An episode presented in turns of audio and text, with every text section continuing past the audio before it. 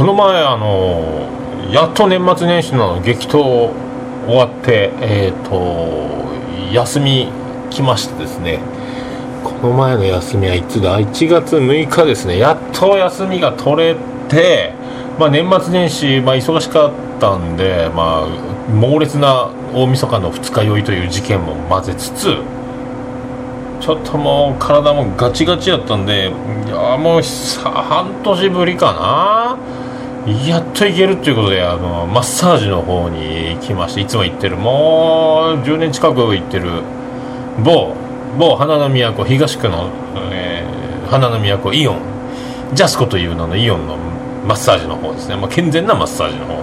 ねお姉さんが、えー、やってくれるんですけどもう高校のとこずっとあの45回連続で同じお姉さんに指名とかもあるんですけどそれを指名もせずに大体飛び込んでいくんですけど連続で当たりましてまあいつも私ですね言われて。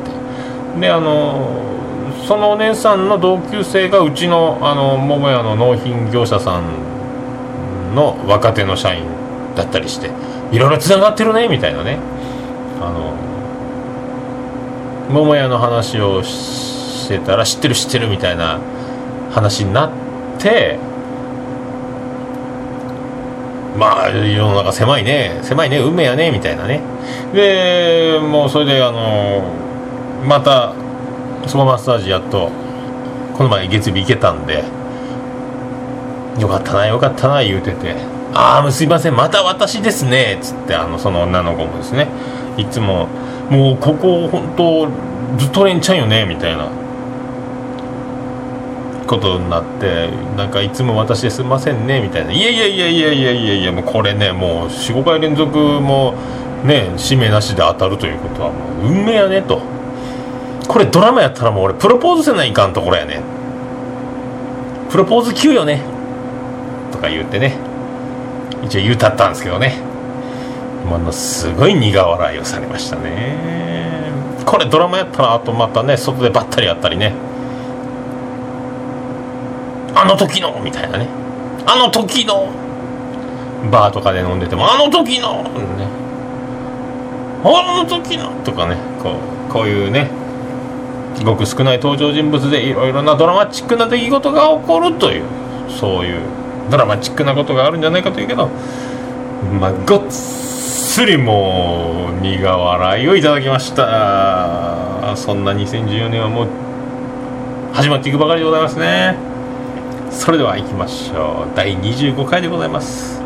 桃焼きの桃屋プレゼンツ桃屋のさんのオールデイズダン。ネポーンててててててててててててててててて福岡市東区前松原若宮と交差点付近の桃焼きの店桃屋特設スタジオから今回もお送りしております。桃屋のさんのオールデイズ・ザ・ネッポンでございますありがとうございますありがとうございます。まあ聞いてるようですね。ありがとうございます。ありがとうございます。それであのー、ちょっとね、あのー、ショッキング、まあ、高陣さんが亡くなってしまいましたので、えー、食道がんだったっていうことで、えーと、僕も食道がんを調べまして結構あのー、喫煙えー、飲酒あと辛いものが好きあと熱い食べ物が好きと。ねもうこれ芸人さんだったら一番危ない激辛とか熱々おでんとかやるんですけども。ね僕もあのダイエット的な取り組みもしつつあの毎晩あの野菜とか豆腐を茹でてポン酢で食べるという方式で晩ご飯を食べていたんで熱々を結構流し込んでたっていうのがあったんですねであの飲酒も良くないっていうことでもうねもう今3日酒飲んでおりませんあのなるべくもう習慣になってたのがあったんでもうお酒はちょっとねそんなもう習慣づいて飲むことはいらんだろうということでちょっと酒も控え摂取と。で禁煙はもう成功しておりますんで摂取。摂取ですよ。あと辛いものもうねポン酢で茹でて野菜とかね食べてたのを、えー、柚子胡椒でごっつ辛をして食べてたのを柚子胡椒もなしにしの。優しく優しくですね。まあやっていこうと思います。それでは第25回でございます。よろしくお願いします。お前は遠く離れるかい。おちで俺のこと待ってる。俺は今日もここに。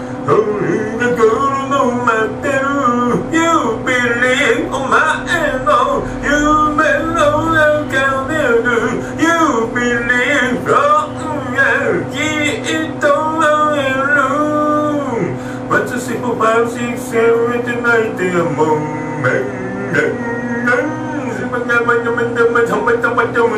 め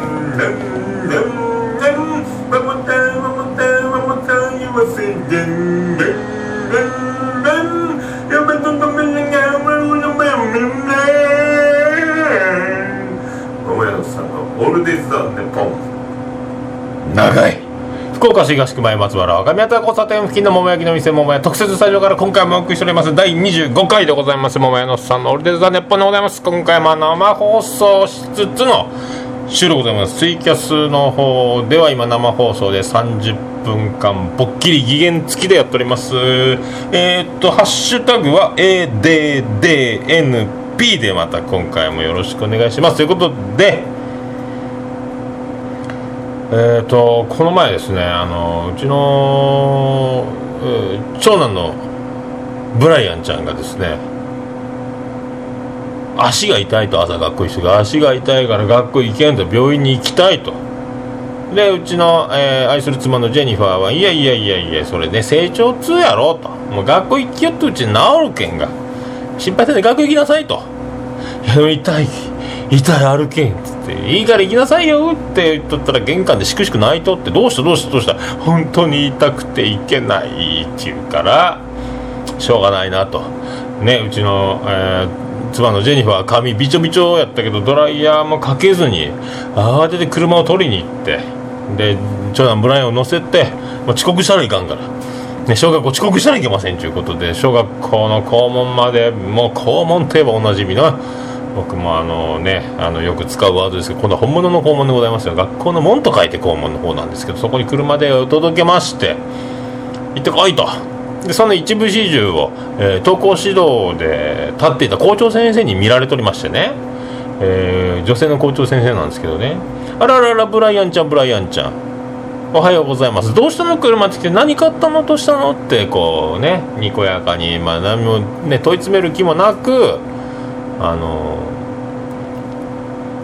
お迎えに上がって送ってもらったのをねとであの、昨日縄跳びしてて使ってない筋肉を使ったみたいでちょっと足が痛くてちょっと成長痛もあるみたいなんですけどそれ痛くて車で送ってもらいましたとお前小学5年生が謝罪会見かいとね小学校5年生。お母さんに送ってもらったの。足が痛いからですって言えばいいのにそのもう言い訳がましい言い訳がましいなんか。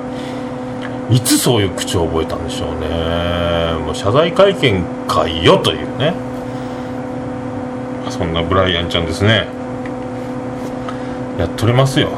で結局そのケロッと足痛いのも治って帰ってきたわけでございます。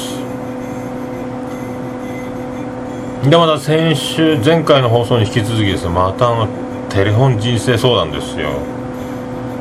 ね、前回はあの、ね、正月一発目か二発目かやったんでめでたくあの、ね、恋愛相談だったんですけど好きな人がいます。どうしたらいいですかというあの、ね、5060前のおいちゃんの切実な悩みを相談するというテレフォン人生相談ねおなじみの「てーんてーんてんてんてんてんてんてんてん」うんこの後は必ずお尻を拭きましょう。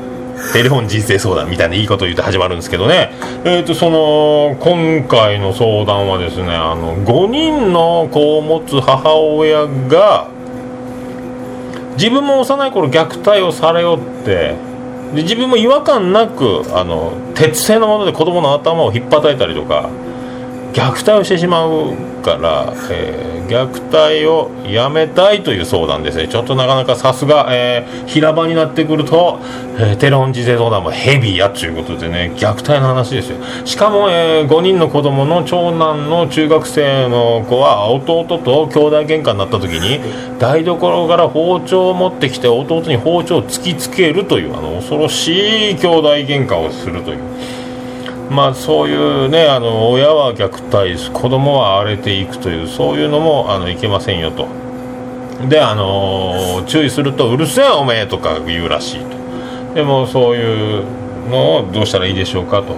あと息子の友達長男の友達は親に包丁を突きつけたくだりが事件が一回起こったっていう話をしててえーと、その自分の子供もなんか会話が聞こえてきたのをお母さんは盗み聞きしてしまったというか耳に入ってしまったっていうことで俺もいつか親父に包丁つくかもしれないみたいな恐ろしい物騒な話をしててまあねそういうあの相談内容をまた多分同じ先生ですよ先生。あの作家先生かなんかのあの泉ピン子みたいなハスキーボイスのハスキーボイスの先生がねあのねあなたね虐待は病気。ね。で父親をちゃんとそういうふうにあのね。で父親とうまくいかない子供たちもあなたの責任もあるから。ね。大体そうやっていつもね虐待して物で叩きまくってイライライライラしてるお母さんを、ね、家事は大変なのも分かる、ね、生活大変なのも分かるけどもそんなお母さんのお父さんに接する姿を見てる子供たちはお父さんとコミュニケーションをどうやって取っていいか分からないでしょっていうね。だから女はニコニコヘラヘラしてればいいのよって女の先生が言いますからね。びっくりしましたね。名言出ましたね。名言出ましたね。ヘラヘラニコニコしとけばいいの。子供に対してもニコニコしとけばいいの。虐待は病気。やめなさい。そして生意気な子供ことを言った子供に対しては親の威厳を守らないといけないんで。後でその話をもう過ぎたことでも引っ張り出してきてでもその話を後で蒸し返してでもいいからガツンと言っとかないかん。言っとかないかんですよ。とかね。すごいよね。だからもうね幼き頃自分が受けた虐待をその虐待に対する違和感のなさが自分もまたそういうことを虐待に走ってしまうからと。自分で断ち切りなさいよあなたの代で。断ち切りなさいよ。子供にも子供にも続いていくでしょみたいなこと言ってましたね。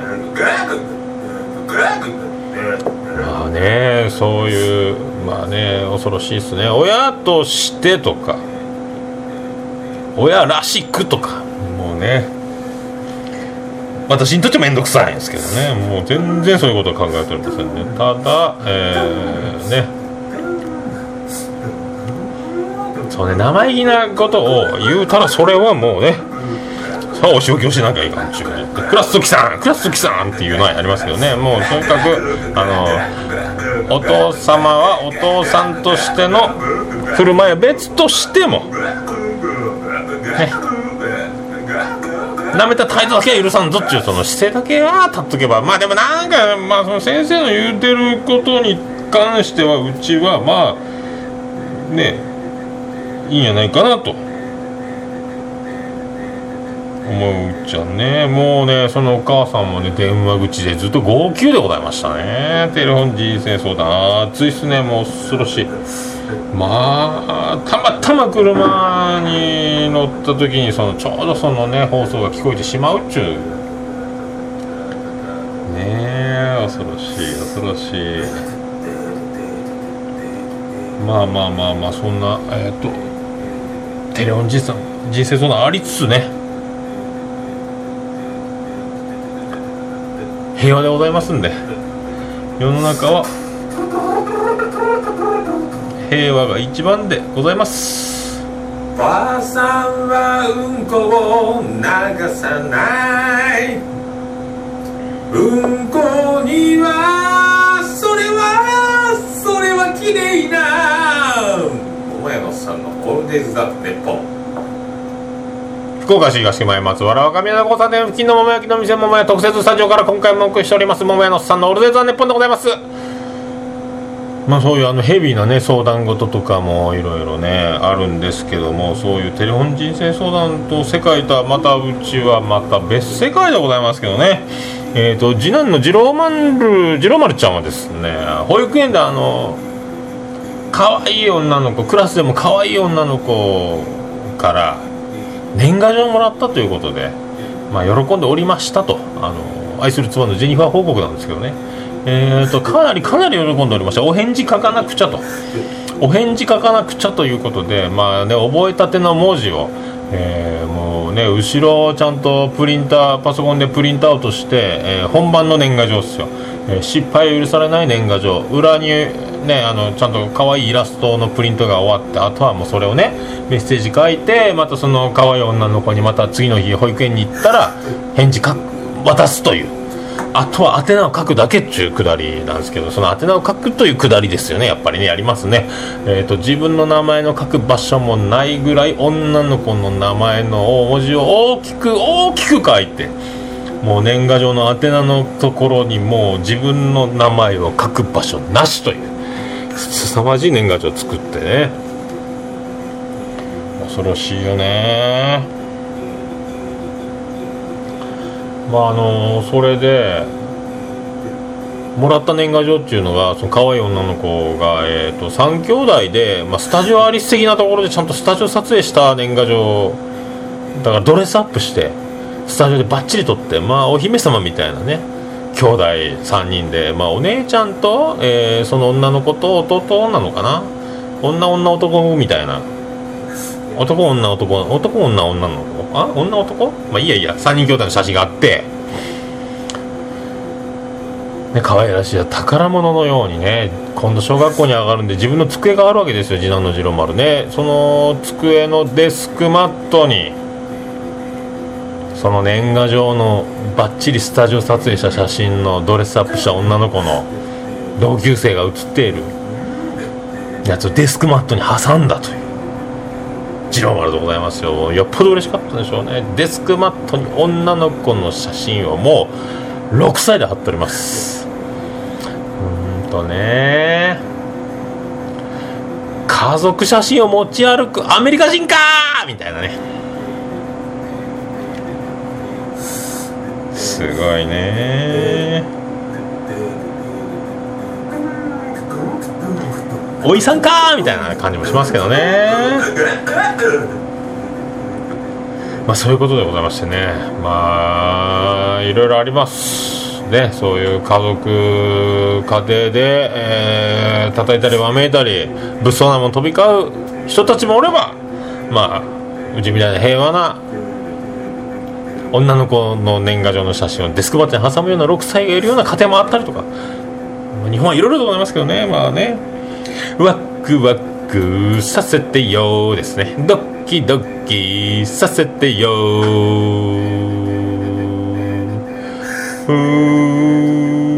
頭ん中はやんはみたいな。もう恋なんてしないなんて。言わないよ絶対。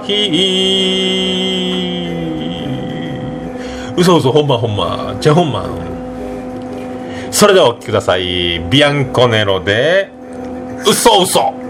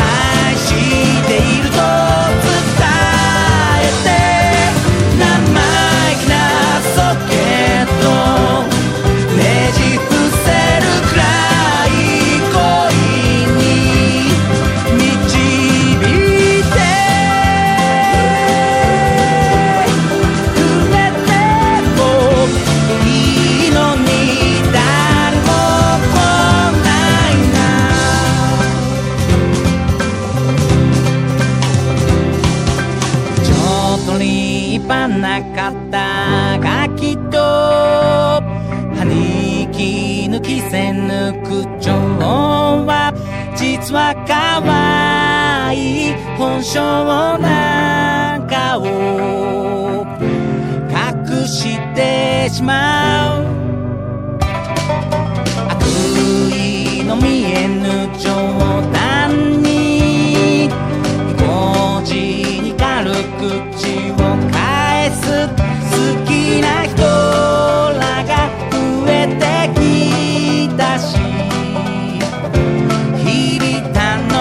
see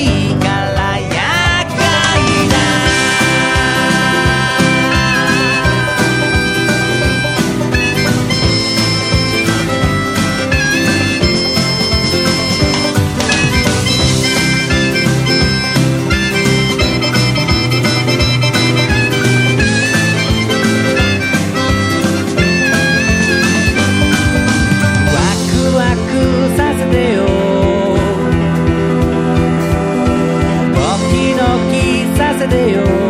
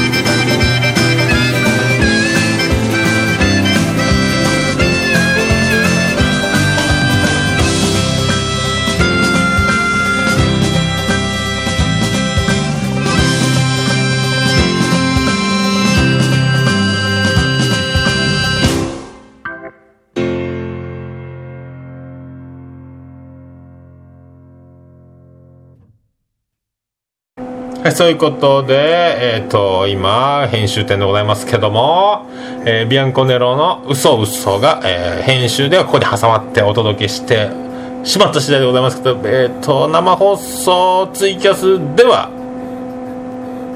ね、聞けないということでございますね。まあ、そうね、あとね、昨日やっと、小田和正のクリスマスの約束の録画を見て、驚いた。えーと、小田和正と吉田拓郎。二人でやるという恐ろしい、もう画期的だったね。その後、えー、生き物係水野良樹、えーと、スキマスイッチの二人と、えーと、スタレビの根本さんと小田和正の4人で、まあ、コーラスバッチリの、まあ、4曲ぐらいやって、アコースティック版でね。わあ、すげえね、すげえ、すげえ。あのもう小田和正特有のあともうストイックな、まあ、アレンジ。でみんな演奏する。もうミスは許されないと。まあアコースティックは特にごまかしきかんしね。もう細かい細かいコーラスとかね。あの小田和正特有のねあのまあでもうちの愛する妻ジェニファーやっと見たよと。小田和正のクリスマスの約束の録画。やっと見たよってさっきご飯食べながら言ってたら「ん？田村正和？田村正和はクリスマスに音楽しません」うーん痛いとこつきますね CM ですみたいな感じなんですけどね。で小田和正のすごい。あの特有なあのコーラスワークというか、えーコーラスを後ろで「はー」とか「ふー」とか言うだけじゃなくて歌詞をなぞるコーラスをするんですね。あしたにとかのなぞって臨床するかのようにメロディーにも歌詞まで乗っけちゃうというあと頭だけ頭の最初の歌い出しの一言だけハモったりとかね。まあその決め事をまあ譜面かけるけんですね。譜面でやるんでしょうけど。まあ覚えるの大変やないのっちゅう。気がするけどね。そんな気がする。そんな気がするんですよ。その後もあのー誰が出たっけ？誰が出たっけ？その後にえー、そうそうそうそうミスチルの桜井さん出たか。桜井さん出てああびっくりしたね。でミスチルの桜井さんと2人で曲も作って。2人で作った曲というやつもやっとったし最後はジュズジュジュジュズじゃないよ。ジュジュ。こんにちはジュジュです。と松たか子が出てきてまあジュジュと松たか子と。松たか子。かわい。いジュジュはジュジュであると。であとはなんか母校の東北大学のグリークラブ混声合唱団みたいなやつが出てきてやって。すごいね。まあでも小田節あの随所にどこでもあの臨床的コーラスがはまりまくっておると。ね。あったね松崎子ってねまきてね。なのでやっと見たんであと次はあとプロ野球の東山君のナレーションのやつ戦力外になった男のやつを見らないかんし。今日滑らない話があるけんね。滑らない話があるから今日はウーマンラッシュアワー村本さんの話を楽しみにしておるという感じなんですけど。あとまだねあのナインティナインの元旦から司会やってたあのネタ番組ヒットパレードみたいなのまだ見とらんのでもう追いつかない。でももうえっ、と飲酒をもう控えるようになったんでもう割とあしっかり見れるとは思うんですけどもと。今日はオードリーの「オールナイトニッポン」があるのでその辺のさじ加減が難しいっちゅうわけでございますね。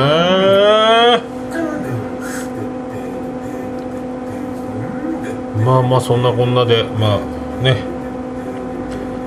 そういえばそろそろ今ミキ今ミキ今ミキ今ミキ今ミキ今ミキ今ミキ今ミキワンチュベイたのはよましたくみこ会えない時には高岡崎だよ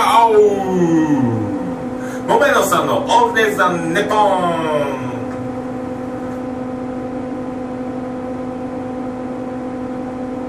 ポエムの時間。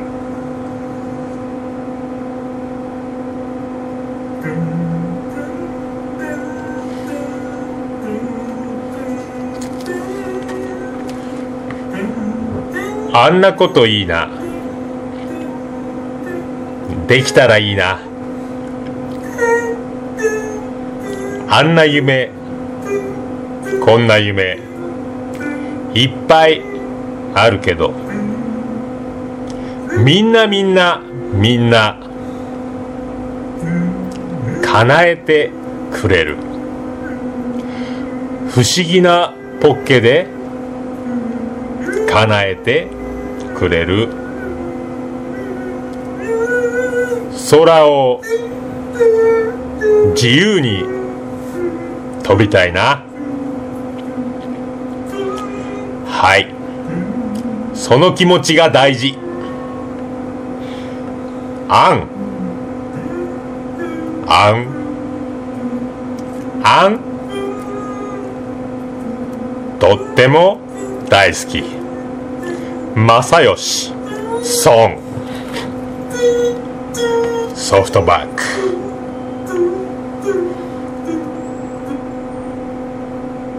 桃屋のおっさんのオールデイズだねポンポエムじゃじゃん。じゃん。ということで今回も前回から、えー引き続きのポエムのコーナーをお送りして、まあ、ちょうどちょうど良きところでございますんでエンディングでございます。マキティありがとうございますね。いろいろね。もうマキティが北京からいろいろコメントを入れていただきありがとうございます。ちょうどツイキャスの放送時間も、えー3分前来ましたんでちょうどちょうど収まるんやないかっていうところですねまあ、そういうことで福岡市東区前松原若宮田交差点付近の桃焼きの店桃屋特設スタジオから今回もお送りしました。第25回でございます。1月11日1111やっておりますよ桃屋さんのオールデザー熱波でございます。ありがとうございます。ありがとうございます。ありがとうございます。まあまあまあまあ今回も、えーそういうことで、えービアンコネロの曲もお届けしつつの25回の放送でまあ、まあ、今回もやってます。あのポエムの精度も上げてやっとるわけですけどね。まあ、このちょっとずつちょっとずつ進化しつつですね。えっ、と今日あとまたまあ生放送終わり次第またパソコンで編集して曲の入ったパッケージで、えーポッドキャスト、えー音声ブログ、えー等にですね。乗っけてお届けしたいと思いますんで。まあそうでまあそうで僕の人生相談もね。僕の人生な何かあの相談があれば私がピシャリ解決したいと思いますので。もし、えー、とこの放送をお聞きの方で相談事があるようでしたらあのツイッターなり、えー音声ブログ、えーシーサーブログ等でね、メールいただければ、アメブロの方でも構いませんのでね、よろしくお願いしますね。それでは皆さん、またごきげんよう。すごい寒気団は福岡から去っていったようでございます。あさっては成人式ですよ。ありがとうございます。福岡市東区若宮と交差点付近から全世界中へお届け桃屋のおっさんのオールディーズ・ザ・ネポー。